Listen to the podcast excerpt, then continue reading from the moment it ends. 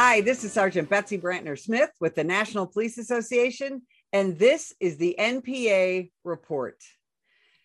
I want to introduce to you today a, uh, a fellow Illinois girl and uh, uh, somebody who has taken the most extraordinary grief that any wife can know and turn it into something amazing, something positive.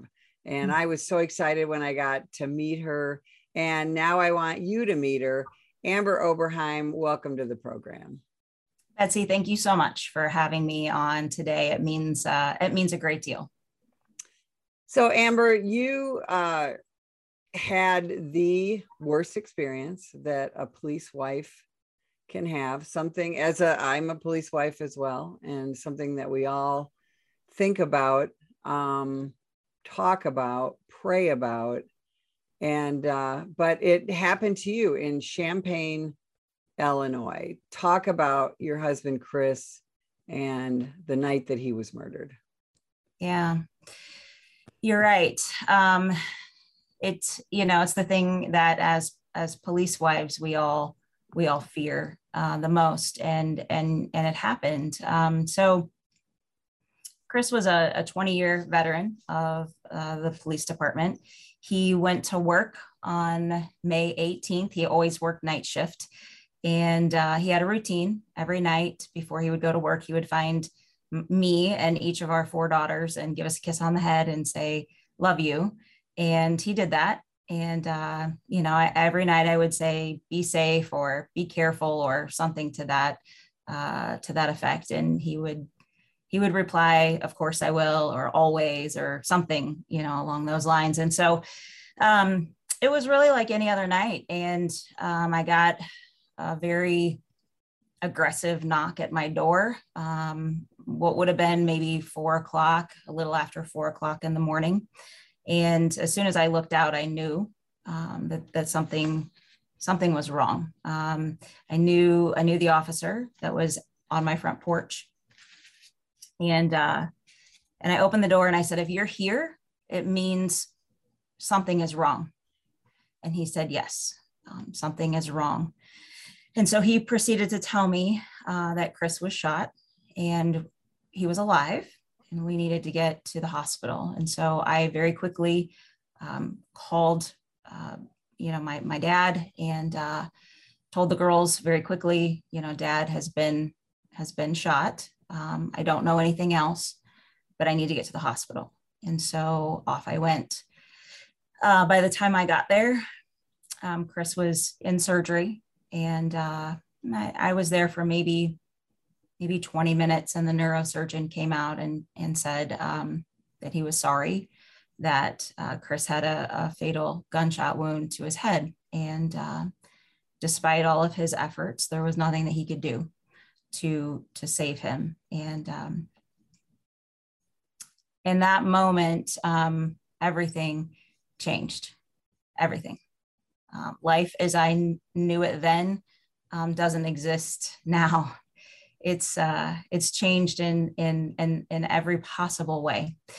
Um, my husband was a he he was um, a very good officer. He was um, he was a cop's cop, if you will. Uh, he was that guy. He uh, was known to be very tactically sound, and um, he. could handle situations um, in, in a very fair way, um, but, but take care of business, if you will. Um, the incident that happened, as I understand, happened very quickly. Uh, he and his partner were called to um, an apartment building where there was a domestic uh, disturbance that was happening. And it was an, an, a downstairs neighbor that had made the nine one one call. And Uh, she said, it, it happens a lot, but tonight it's, it's really bad. So we would like for you to get here quickly. Please get here quickly. And when my husband and his partner arrived on scene, uh, they saw what they thought was the suspect coming down the stairs and sitting in his car. And so they approached him, said, hey, you know, what's up? Uh, within seven and a half seconds of approaching the perpetrator, he started firing at them. Uh, he fired nine shots and landed three in my husband's partner and three in my husband. And um, the only way that I felt like this could have been the outcome of a situation for my husband, knowing how good he was, was if he didn't see it coming. And that's more or less what happened, because his gun never left his holster. Uh, he, he didn't see it coming, and he really didn't have a chance to engage in, in that gunfight because it happened so fast. So talk to me just for a minute about what kind of guy Chris was outside of the job. Yeah. Yeah. Chris was, um, Chris was a very stoic man. Um, he was, uh, he was very humble. Um, he did have a servant's heart. He was the best father. Um, we have four daughters, Hannah, Avery, Addison, and Aubrey, and, and the last two are twins. Um, so he was the epitome of a girl dad. He loved uh, having fun. His, his, his probably his favorite thing to do with our girls was to play softball. So he coached uh, travel softball teams, some very successful girls travel softball teams for, my goodness, it was in the upwards of thirteen years uh, or more, and was currently coaching a team uh, as well. And so um, we didn't talk a lot about police work outside of, you know, him being on duty. I mean, if he was home, he was home. And um, we focused on having fun as a family. And, uh, you know, we love to travel. Uh, Chris and I love to cruise. That was our favorite um, vacation. Um, He, he was a man of few words, um, but he was highly respected within uh, the police department and within our community. Um, he, he truly, he, he truly was a, a, a, a great man. Um, and he was a wonderful husband. We had been, you know, our, our first date was twenty-three plus years ago. And, uh, you know, it was, we, we have a lot of, of very, really, just, just really fond memories. Um, we did a lot of fun stuff in those twenty-three years. And I sure didn't, I sure didn't see us not having another twenty-three um, to continue doing, you know, what we were doing. And so um, it's been a, it's been a shock in every, in every sense of the word. Um, right. Right. And when, when a law enforcement officer is murdered, there's, there's a flurry of activity with, you know, media, and then, you know, the funeral, and it's all, it sort of takes on a life of its own, I know. Yes. And, uh, and then once that's all over, then here you are. Um, hmm. And you made a decision to honor Chris and honor his profession, our profession, in a pretty amazing way, didn't you? Yeah, yeah. That um, that conviction came fast, and it came early.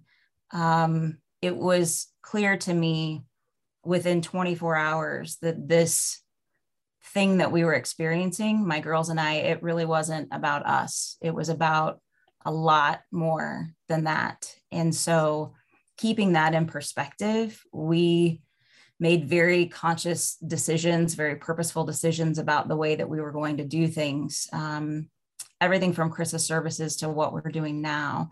And, um, you know, I'm a nurse practitioner by trade. I've done that for eighteen years. Uh, I love my job. I love my patients. Um, and I, and I, and I make a good living doing that. And it's crazy the way that, I mean, I haven't been back to my clinic yet, um, but I think that that's because this is what I'm supposed to be doing now. So, you know, I look at myself every day and think, what, what are you doing? what, what are you really doing? Because, um, you know, you're not, you're not paying yourself to do any of this. You're working more than you did as a nurse practitioner. Um, you know, and at the end of the day, this isn't in your wheelhouse, Amber. What are you, what are you doing? But, but the reality is I'm, I'm following, uh, I'm following God's lead, and, um, and it's, and it's been absolutely amazing to watch him work in our lives, to watch what's happening as a result, to see the power that you can have in a situation when you ask for help from God, what, what he's able to, to provide. And, and so that's what we're doing. Um, we, we really are walking a faith guided life at this point. And we were faithful people leading up to May nineteenth, but I'm here to tell you that God intervened in a big way, in a big way. And so people will ask, where does your strength come from? How do you do this? And I say, only by the grace of God and all of the amazing people that are around us. We figured out how to take what they give, um, internalize it, and use it, you know, that day, the next day, the next day. And after a while, those days, you just chain them together. And, and you know, here we are um, nine months later. And that's the thing, Chris, Chris was murdered at a time when, you know, twenty twenty-one, at a time when American law enforcement was really uh, under attack. Yes. And wrongfully, there is, you know, a false narrative that somehow American law enforcement is the problem, that we are the ones that are a danger to our communities. We know that's not true. And, um, but when he was murdered, and I and I, I'm a fellow Illinois police officer, so I know, um, especially in the Illinois law enforcement community, I mean, his murder was such a gut punch to all of us.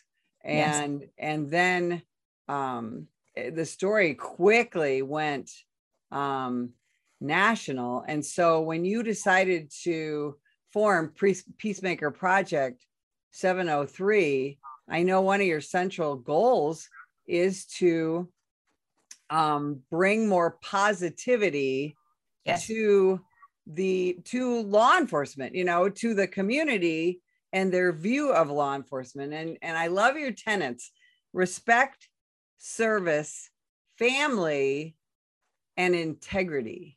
Yes. I mean, that just, that right there says it all. But what are the goals for Peacemaker Project seven oh three?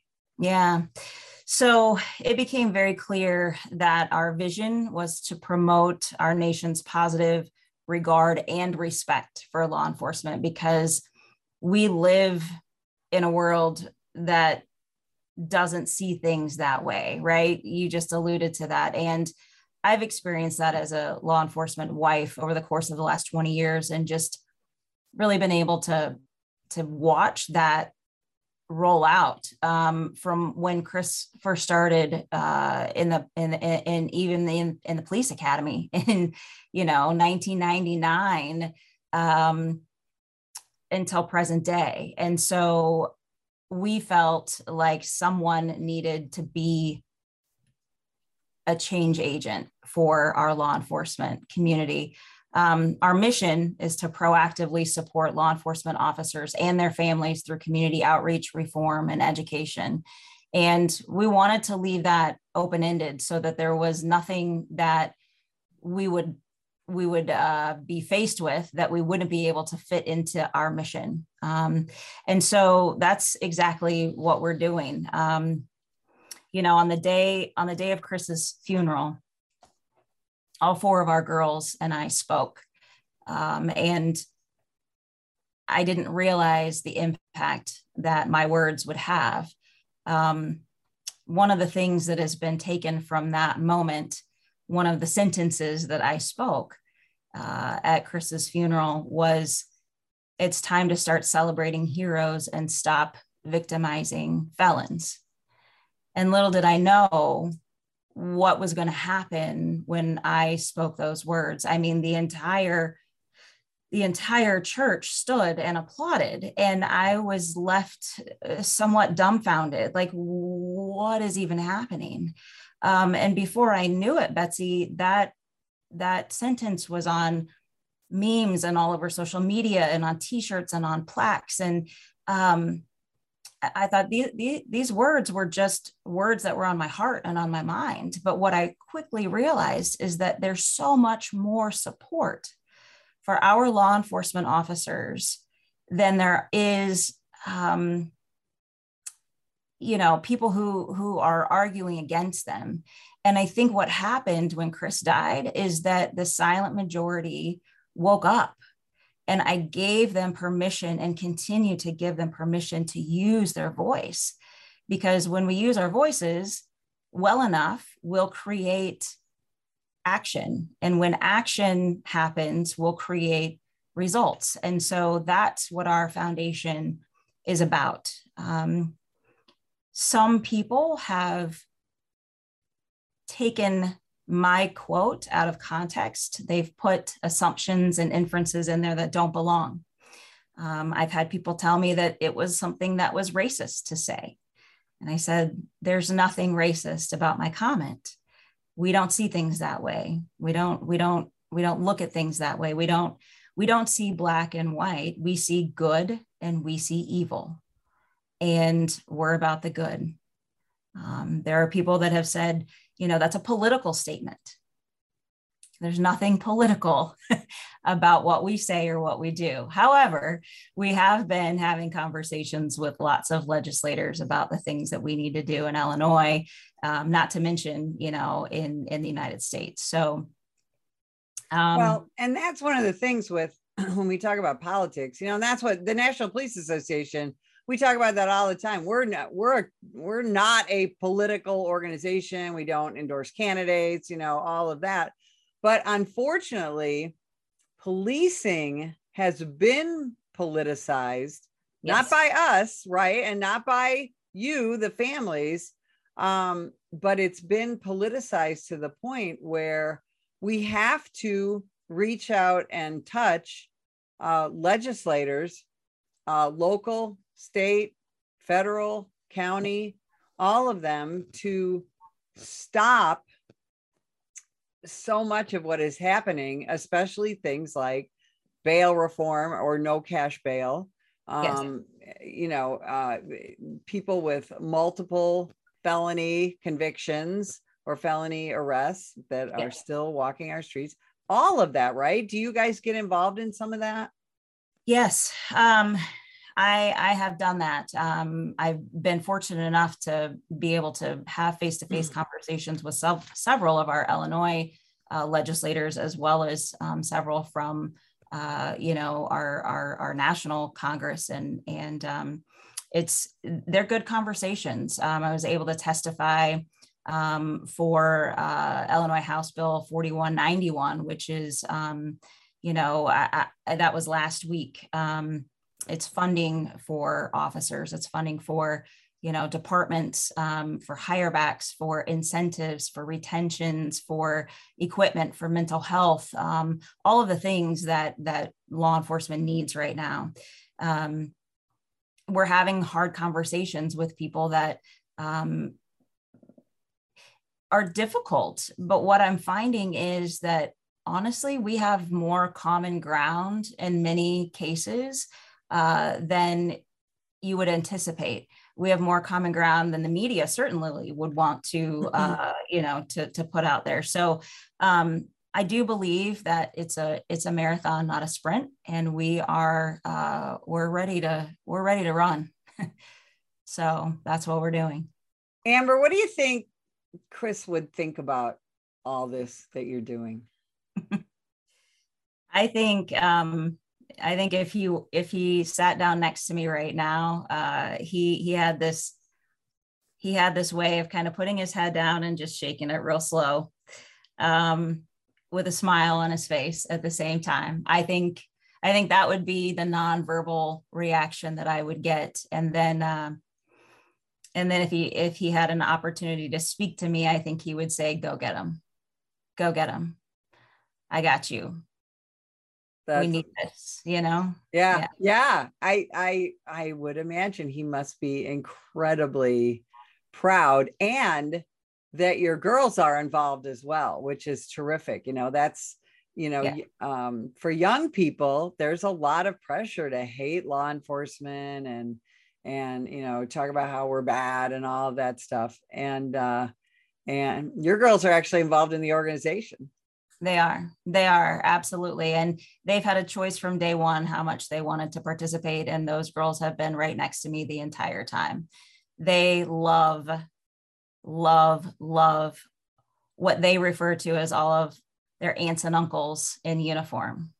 That's uh, one of them even said that, you know, we inherited this huge family when when when our dad died. And that that couldn't be more true.